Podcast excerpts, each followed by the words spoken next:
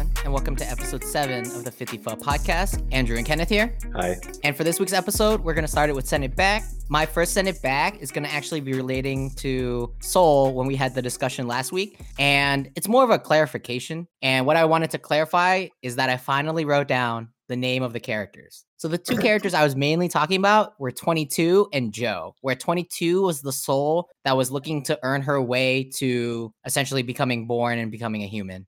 And for me, I wanted to also make a clarification from last week. I complimented the openings to the of WandaVision, and I mentioned how it was also people who wrote songs for Frozen and also Coco. And I just wanted to clarify that I actually I want to give them credit by name. So the wonderful couple of Kristen Anderson Lopez and Robert Lopez, thank you for making the WandaVision openings. And also thanks for making or thanks for writing Lost in the Woods because that's a great song. Okay, and then my final send it back is actually like a send it back, and it mainly pertains to my misinterpretation of a quote that Vision gives at the end of the final episode. And so during the final episode, when Vision and Wanda are kind of saying their goodbyes, and Vision says a quote, and he says, I have been a voice with no body, a body but not human, and now a memory made real. Oh, well, so in Vision? last week's episode, I thought that a body but not human was talking about his time in the hex as I'm going to call it as WandaVision vision. Vision. But what it was actually pertaining to was his time as Vision after he was created by Tony Stark and Bruce Banner. It turns out that it was technically that's what I misinterpreted was that a body but not human is more of his time as Vision, not WandaVision vision. Vision. But his time as WandaVision vision was during when he says, and now a memory made real. So that was just something that I had misinterpreted. And I kind of omitted that there was definitely a time after he was technically born that he was Vision, the one that we saw at the end of Infinity Wars, not WandaVision Vision. And now the word vision means nothing to me anymore. So thank you for that. That's what I was going for. All right. So now that we're six episodes down, heading into the seventh, we realized that some people listening might not understand all the different nuances of sports and team building. And that's okay because I'm claiming no expertise. And honestly, we're just two guys trying to share our love of sports and what we know. Because we may not know everything, but we do know some stuff. So we're going to take these next five episodes as sort of a reset to give context to what we're speaking on and give context of the world of sports from at least from what we've seen. And while individuals, athletes might come and go, some of these themes that we're going to be talking about are things that that stay consistent regardless of sport or or even time.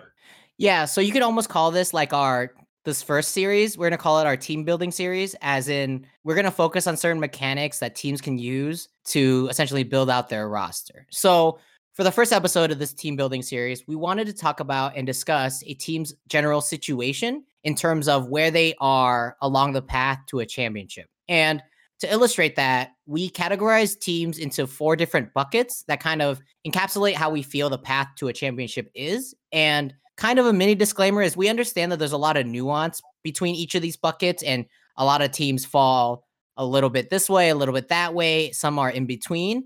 But we just felt that these kind of four buckets encapsulate the general process and a majority of teams in most leagues. So the four buckets are, and in, in terms of their order to closeness, where the first one is the farthest from a championship to the closest, is the first category is tanking, and then we go to up and coming, and then middling, and then finally contending.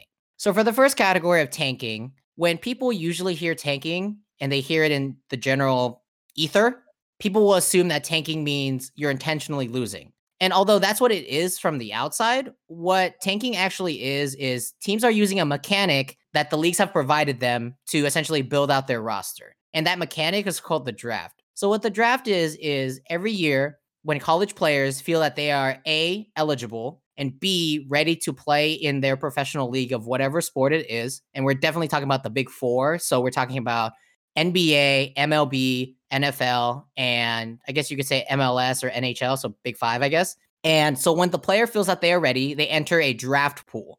And then teams will take turns picking from that draft pool to build out a chunk of their roster. So now I imagine you're asking yourself, who picks first? Like who gets first shot at these great players? And since leagues really want to build out a balanced and fair league, teams that are the worst every year get a higher chance of picking the better players. So to tie it back into tanking, what tanking is is teams are taking advantage of that mechanism and trying to get as many darts on the dartboard as possible to hopefully pick their next franchise player. Obviously, we don't know how a player would turn out after college, but teams just want to maximize the amount of opportunities that they can get at that. So they're just kind of acquiring more draft assets. The thing is with that, there's a really big con. The con is your team's not very good, like at all. And that means your fans are very unhappy with you because they're just watching a losing product and no one likes to just watch losing all the time. Like it's just not fun. And that con kind of becomes a challenge for teams because teams then need to be able to still fill the building. They still need to be able to bring fans in and make revenue because some of this is a business, right? So teams need to get more creative with how they, I don't want to say spin, but how they story tell what the journey the team is going through. So the next category we have is up and coming. So with up and coming, it's it's usually the stage after tanking where a team has a franchise player or they know who their building blocks are and how they want to build their team. So they're they're on the rise, right? Your your franchise player is showing some improvements. He's showing that he can handle a lot of the pressures of being the number one player.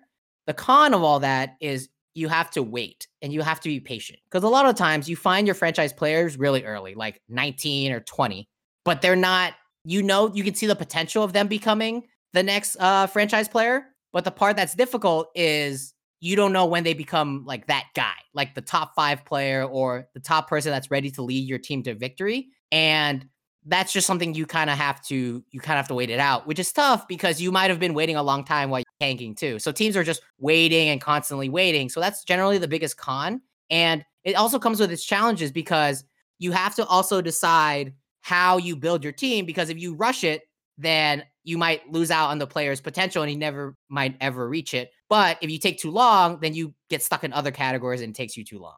And I think that's a good place to kind of put a little stop or a little blockade there because I think one similarity between these two phases of tanking or being up and coming, I think one similarity is that the record probably won't be good, or at least if you're if you're just looking at outcome goals in terms of wins and losses, you're probably not looking at a very good ratio, let's say.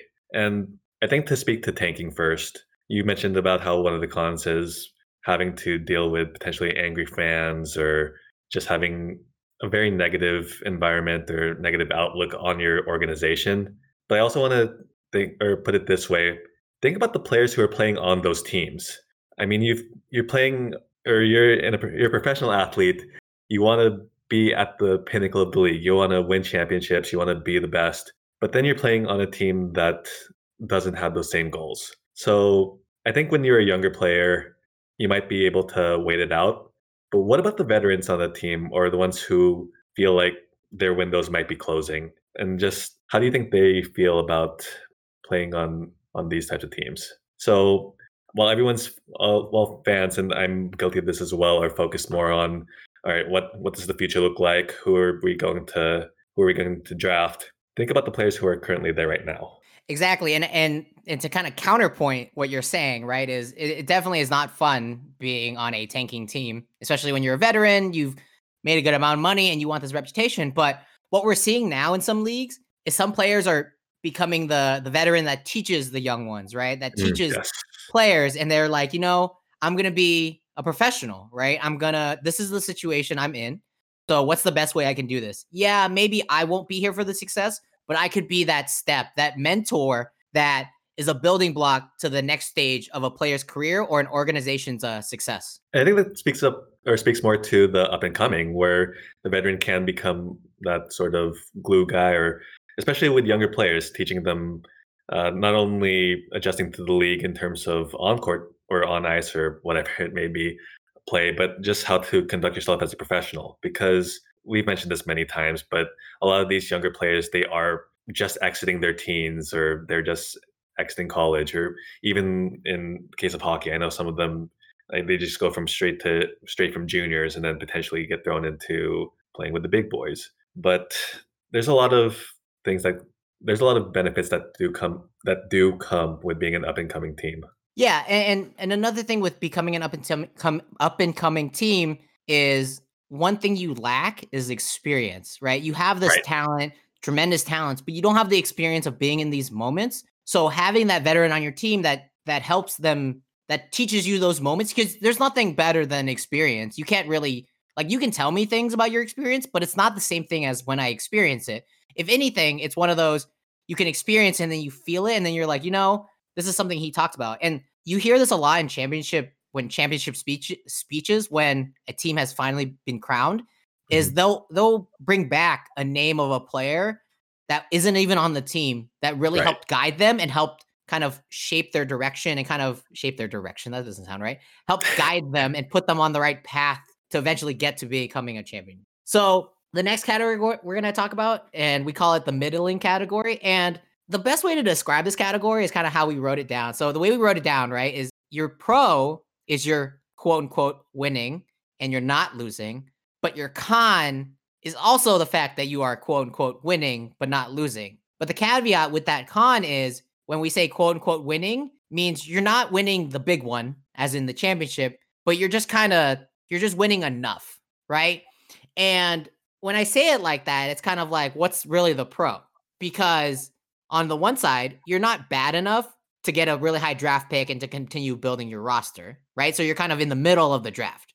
But you're not also not winning the championship. So you're kind of in the middle of the standings, right? The biggest pro with that, and this is something that I didn't realize until I started working in the industry, is you kind of forget sometimes when you're a fan and you're watching these sports teams, is there's a business behind this, right? And so there there are some organizations that and owners where the goal is only to win a championship. I will do whatever it takes to win a championship. Mhm. Other owners, and let, let, us be frank here, some of these guys are the wealthiest people we've ever seen on the planet, and they've earned everything on their way. But sometimes some some owners are less uh, I don't want to say eccentric or are less into the sports part and more into the the business part, right? Because it is a lucrative business. We love sports. Kenneth I like the amount of content that people are making about sports kind of tells you its popularity. Is that the pro of middling is you're kind of paying the bills. And what I mean by that is fans are coming in the building. You're they're they're here to see not a really bad product, but not like a great product, right? You're just you're just a good product. Your, You're your likely going to see a win, like most likely. say it again. Like you're most likely going to see a win, or like at least a good competitive game. So you know, yeah, it's- and like don't get me wrong, there, there's gonna be times when you beat a contender, you beat the number one seed, right? You're very in the middle, right? Like you could sway one way or sway the other. So that's kind of the biggest pro is your fans are kind of happy. Um, they're going to games, you're keeping the lights on, and you're kind of there, right? And you're always and, and what it's like in terms of a perspective is you're always that close, right? Like the, the margin between middling and contending can kind of flip flop and switch very quickly. So that's kind of the the pro of it. The con of it is if your ultimate goal is winning a championship, it's like you said, you're always just close enough. You're never you're never gonna get over the mountain. Like, isn't there a saying like always a bridesmaid but never a bride? It's kind of Yes. like that, right? You're always you're always the you can taste it. Ah, just kidding, you don't get it, right? So that's kind of the biggest pros and cons of being a middling team. And that's the thing. You're always, at least in terms of being a fan, you might always think, "Oh, you're one player away. You're one coaching change away." Like there's there's something missing. You don't know what it is. Your team is very good, but they're not at championship level. You just don't know what the missing piece is. And I think it speaks to one of the cons. If it is a missing player, what happens if that missing player is someone that you could that might be in the draft? And if you're not bad enough to get that draft pick, or again, depending on how picks are chosen, whether it's lottery or by performance, you might not be able to access those. But then, and then you kind of have to put your faith in, in scouting and the other people in the organization who are, well, I don't want to say paid because they're more than just that, but they are paid to find out who are the best players for your organization. Because uh, regardless of where you're drafting, you're you're always looking to improve.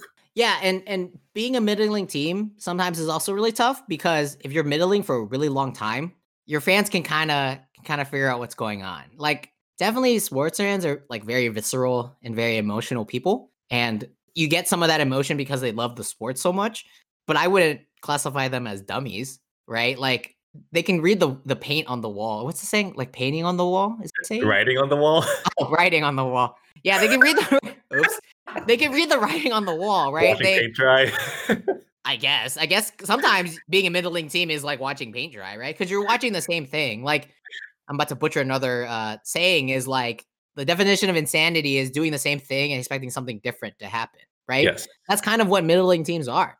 You kind of just watch them. And it's like, oh, here they come again. But here comes the playoffs, and then they're just gonna be bad, and they're just gonna lose, right? And that's kind of the challenge. Another con of being a middling team, but that's more of a long term con. Is once your fans catch on, it's like, what are we doing? We do this every year. We're being jaded. Like, come on, man. Like, what are we doing? So that brings us to our final category, which is essentially being a contender. So obviously, the pro of being a contender is you are actually on the cusp of winning it. A lot of this is with the caveat is yes, only one team can win every year, but there's also a select group that is even considered to be able to win it every mm-hmm. year. So that's the main pro of being a win uh, a contender is you're winning. Fans want to see a winning product. Fans want to see come in and see however many wins, 60, 60 wins in some leagues or 14 wins in some leagues. And that excitement is what gears you up to the playoffs where you know you're going to see even more success. And that only helps you in terms of the business side too, in terms of selling tickets. It drives up your ticket value. Your team is good. Everyone's happy. The con is, and it's kind of hard to see the con because the con isn't an instant kind of con. The con is more of a to get to that tier that Ken is talking about, where you need to get that one last player to become a contender. Sometimes contenders need to get one more. It's like it's like a big arms race. The the mm-hmm. contender needs to get one more to get above the contenders where they are contender A, like the contender of all contenders, right? To get to those, sometimes teams need to overspend or sometimes they need to sacrifice their future. And to break that down, to overspend is a lot of leagues, and we'll definitely be diving this, into this this financial component a little bit later in future episodes of the series. Is some leagues have a hard salary cap and some leagues have a soft salary cap. So the way the salary caps work is it sets the amount of salary that a team can have on its roster to keep all of the league balanced, kind of like how Thanos likes things balanced. Um, so, for example, a hard cap is a, a set amount of money that teams can't go over in terms of salary. This is how much you can spend, and that's it. And the way this helps teams is it allows teams that are in bigger markets not to overspend on their players and have advantages over a smaller market team just because they make less money. So, and then a soft salary cap is this is a line of money that you can't overspend. But if you do overspend, you get penalized on it. So, what you'll usually hear that as the luxury tax. And each league has different luxury tax structures, but the basic concept of a luxury tax is once you go over a certain threshold, you'll get charged a certain percent of that threshold, and that money goes back to the league for the league to redistribute in however it will distribute it. And that's dependent on each league. So that's mainly the biggest con in terms of overspending is entering the luxury tax and paying a lot of money. Because, like we said about owners earlier, this is still a business. So I don't think owners like signing $5 million checks that go to nowhere. That's kind of a bad investment, and if I understand investments correctly. And the final thing in terms of sacrificing your future is sometimes to get that one player, you need to sell or sell. You need to trade draft picks, which is your way of refilling, restocking your your roster. So in a world where you trade all your draft picks, and let's say your team doesn't pan out and your team's really bad, that high draft pick that you just gave up to restock and pick up the next great player goes to another team. So you're left there sitting with your bad team and you can't do anything about it. And that's usually those are usually the two biggest challenges with being a contender is balancing your now and your future and balancing how much am I willing to pay to go for this championship. And so the way that you des- that we've described it as being these four distinct categories, but the truth is in reality you can go from one to the other very quickly and it's not a linear process. And so I think one one thing I wanted to talk about was to give a more practical current example, I've mentioned more than once now that I'm a Los Angeles Kings fan. And I feel like their progression since their last Stanley Cup win in 2014 has been a has been kind of a roller coaster in terms of going from tanking up and coming, not quite middling. Okay, so maybe it's more tanking and up and coming.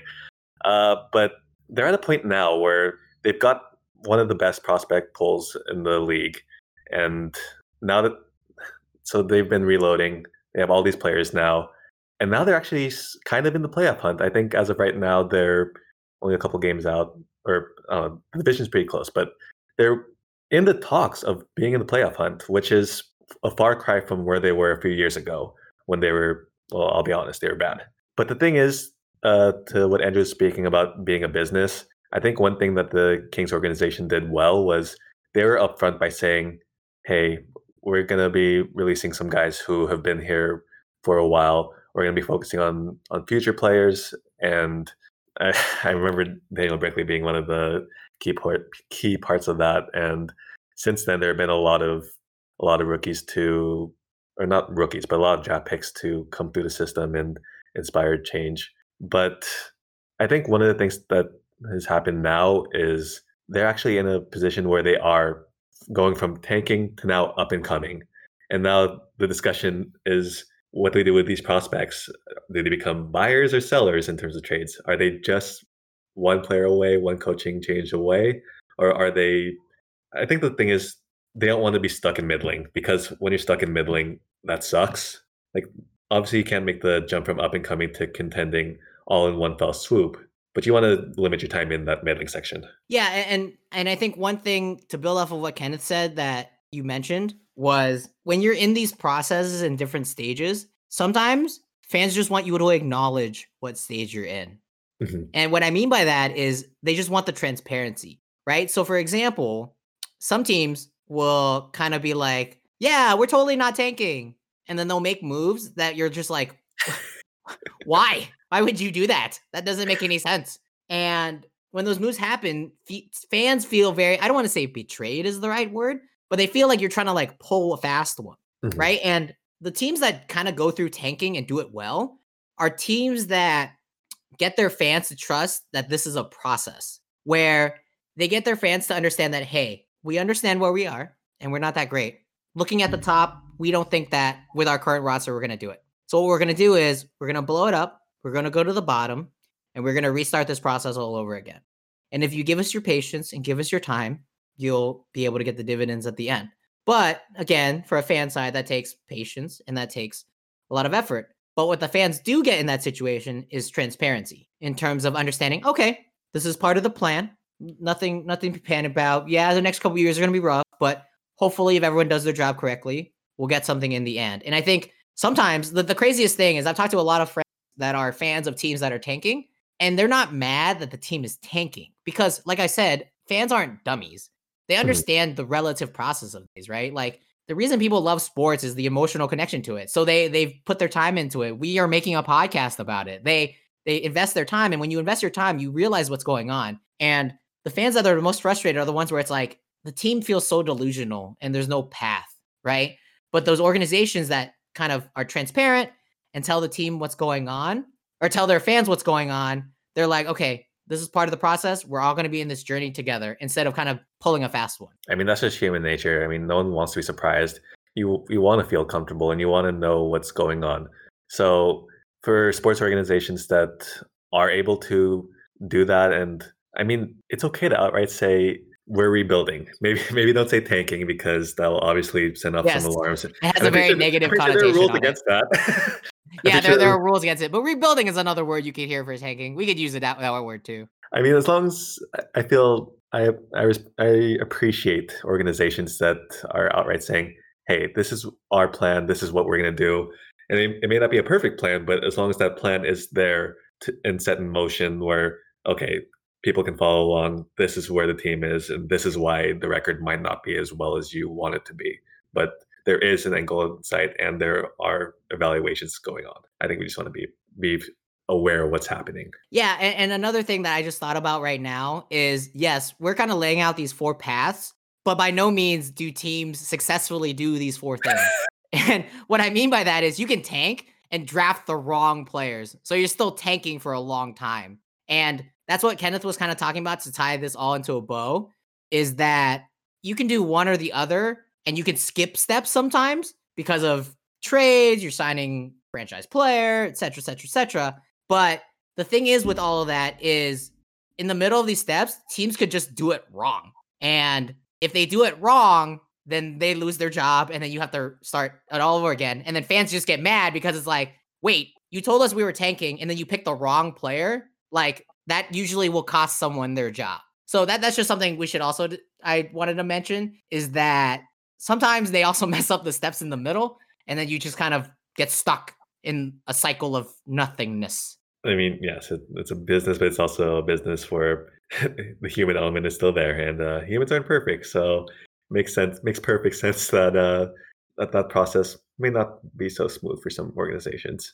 All right, so now that we've gone through our sports talk, I think it's time to uh, wind down a little bit, put it in park, and just to again, if you're not familiar with the segment, I have a list of different questions, and just gonna pick a number, and then we're just gonna riff on it. So, Andrew, between one and two fifty, what's your number today? Let's go with thirty-seven. All right, so thirty-seven. What is your favorite season, and why?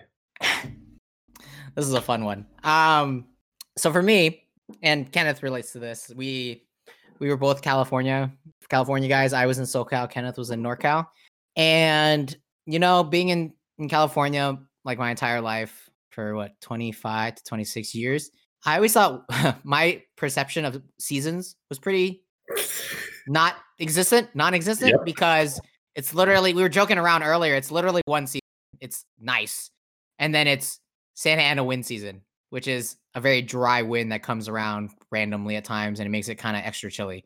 But when I say chilly, I'm talking about like 50s to 60s, right? So I didn't really, I was like, okay, like this is what it like year round. I moved down to San Diego, which even better weather than Orange County. And then I moved to New York and the East Coast, where I learned that seasons are real and there's more than one. There's actually four. and man, did I learn that there were four seasons. I remember once, and like to clarify, I I know what snow looks like. Like I've seen it in California. I've gone snowboarding and skied before, but I've never seen snow when I'm trying to go to work or I'm trying to go to school, and that was the next level experience. I also never experienced temperatures below 50. So when I experienced, you know, negative nine, I kind of forgot how to dress myself just because it was so cold outside. But what I'm getting to with all this is yes, I didn't really understand what seasons were until I got to the East Coast but it man, it definitely made me appreciate seasons so much more.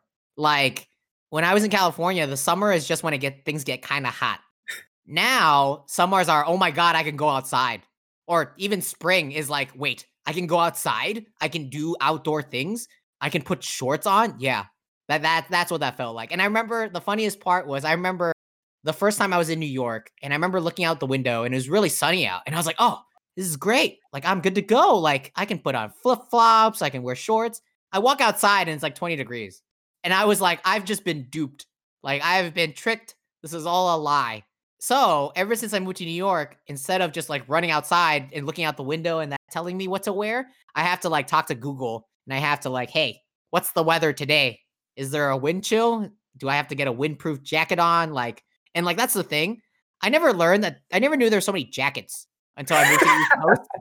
And it was like, oh, uh, do you want to buy a down jacket? I'm like, what's a down jacket? All of my jackets are down. Like, I don't get it. Um, do you I want need a winter jacket? What what is a winter jacket? Someone tell me what's going on. So that that little story, a lot of my Columbia classmates all remember seeing because I was definitely the one that was like, why is this so cold?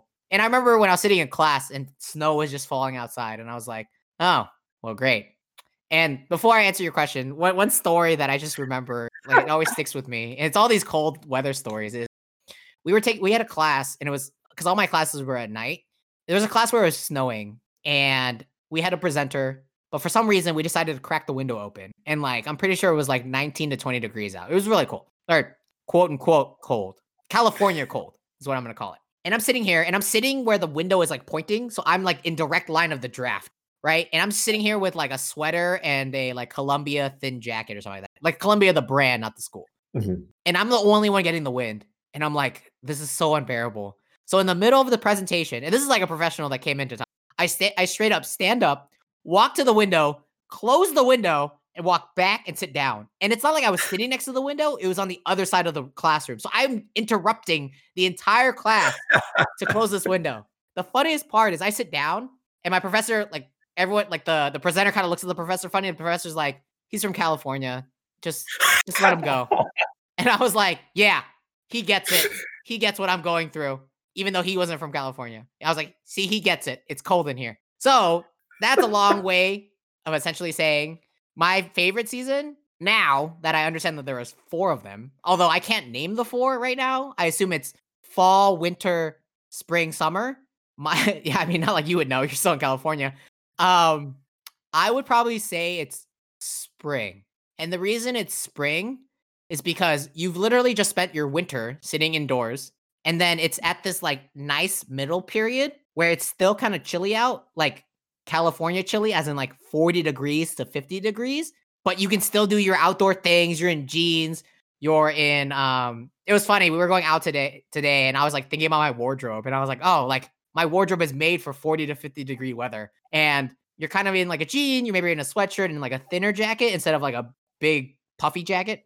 Um, and you start being able to do things. And I don't really like summer on the East Coast because it's really hot and humid, and that's just I can't stand it. And my whole spiel with I rather be cold than hot is because when you're cold, you can add more layers. When you're hot, you can only take off so many layers before you get arrested. Yes. So it's kind of a different set of issues there. From experience? and not from experience, just from logic and you know, like learning. Um, and then the fall, I like the fall, but fall is kind of like this impending doom. Like you know that winter is coming. Isn't that isn't that a thing in Game of Thrones? Like winter is coming. Is that a is that a thing? Never watched it, but yes, you're right. Okay, I've never watched it either, which might get us scolded. But yeah, so I'm not big on fall. Like it's cool. There's pumpkins, leaves are falling. It's cool and all, but spring is definitely my uh, season. Yeah, so I was born in Central California. I went to school in Southern California, and now I'm in Northern California. And I can confirm uh, it's always shorts weather. I mean, the two different seasons are somewhat cold and somewhat warm, and then there's like sprinkling a little bit of rain where all the drivers forget how to drive. Uh, but yeah, so I think the one time I've seen snow in California was what 1999 in Bakersfield. Like, and like if you were alive during that time and are from Bakersfield, like you know exactly what day that was. But yeah, like that's pretty much been the only time I've seen snow. Other other times it's just been cold and miserable. Uh, but yeah, so like you were saying, there's pretty much like two seasons, and um, unless you're in Bakersfield, Bakersfield summers were to your point. You, you mentioned how you didn't like summer because it was it was hot and humid. For Bakersfield, it was hot, dry, and uh, having the worst air quality in the in the country. But just living in California, I don't wear hoodies because it's a necessity. I wear them because they're comfy. like I mean, if I really had to, I could just wear a shirt and shorts outside. Doesn't matter where in California I am, unless you're like in Big Bear, or Tahoe, or something. Uh, I can probably just go out and yeah, just it's either really nice or really like mildly annoying. like oh, it's it's mildly cold. Uh, too bad I'm wearing my shorts and flip flops and I don't even have flip flops on me. Uh, but yeah, in terms of favorite season, I would have to say mine is winter because one, I'm a February baby, so I guess because of that, that helps too. But then for me, I like the idea of adding on layers rather than having to, to your point, having to take off layers. So like, I like the idea of having blankets on me and again wearing hoodies, not by necessity in California, but because of because it's just really comfy. And uh, yeah, I'd rather feel really cold and have to add layers than feel really hot and have to like hide inside within with the aircon running. What's funny is when you said that, I was like, yeah, he hasn't lived on the East Coast because almost no one enjoys the winter. like, yeah, like especially over here. Yeah, yeah, like over here, like snow is just just a hassle. It's such a hassle. Like going out, it's like, oh, you got to put your boots on, you got to put all this stuff on, and it's like I didn't realize how real this was until my friend bought a house. And one day I was staying over and I was like, "Oh, your sink's running." And he's like, "No, I have to leave it on." And I'm like, "Why?" And he's like, "If you don't, your pipes will freeze." freeze. And I'm yeah. like, "What?" Like all these like little things. Like he got a he got heated floors for his bathroom. I never knew I needed that until I moved to the East Coast. Like just the morning, it's so cold. But um, yeah, I mean the winter's cool, but it's and that's the thing. Like I don't I don't want to sound like the like the uninformed Californian who is only living in this bubble and I only know this. I mean, one, let me change my answer to my favorite season is a California winter asterisk. but I mean, I think well, one you, but it's not like I don't have friends who are on the East Coast, Midwest, other countries. I, I, I'm aware other seasons exist. I just haven't lived through them myself. Is I guess what's shaping my perspective. So I just wanted to add in that little caveat. Well, everyone, thank you for listening to this lucky number seven edition of the 50 Fell podcast. If there are ever any topics that you'd like us to discuss, feel free to reach out to us on Instagram at 50 Fell podcast. You can find me on Instagram at Kenneth underscore Ken McClang or KennethKenMcClang.com. And don't forget to subscribe on Apple Podcasts, Spotify, Stitcher, or wherever you get your audio.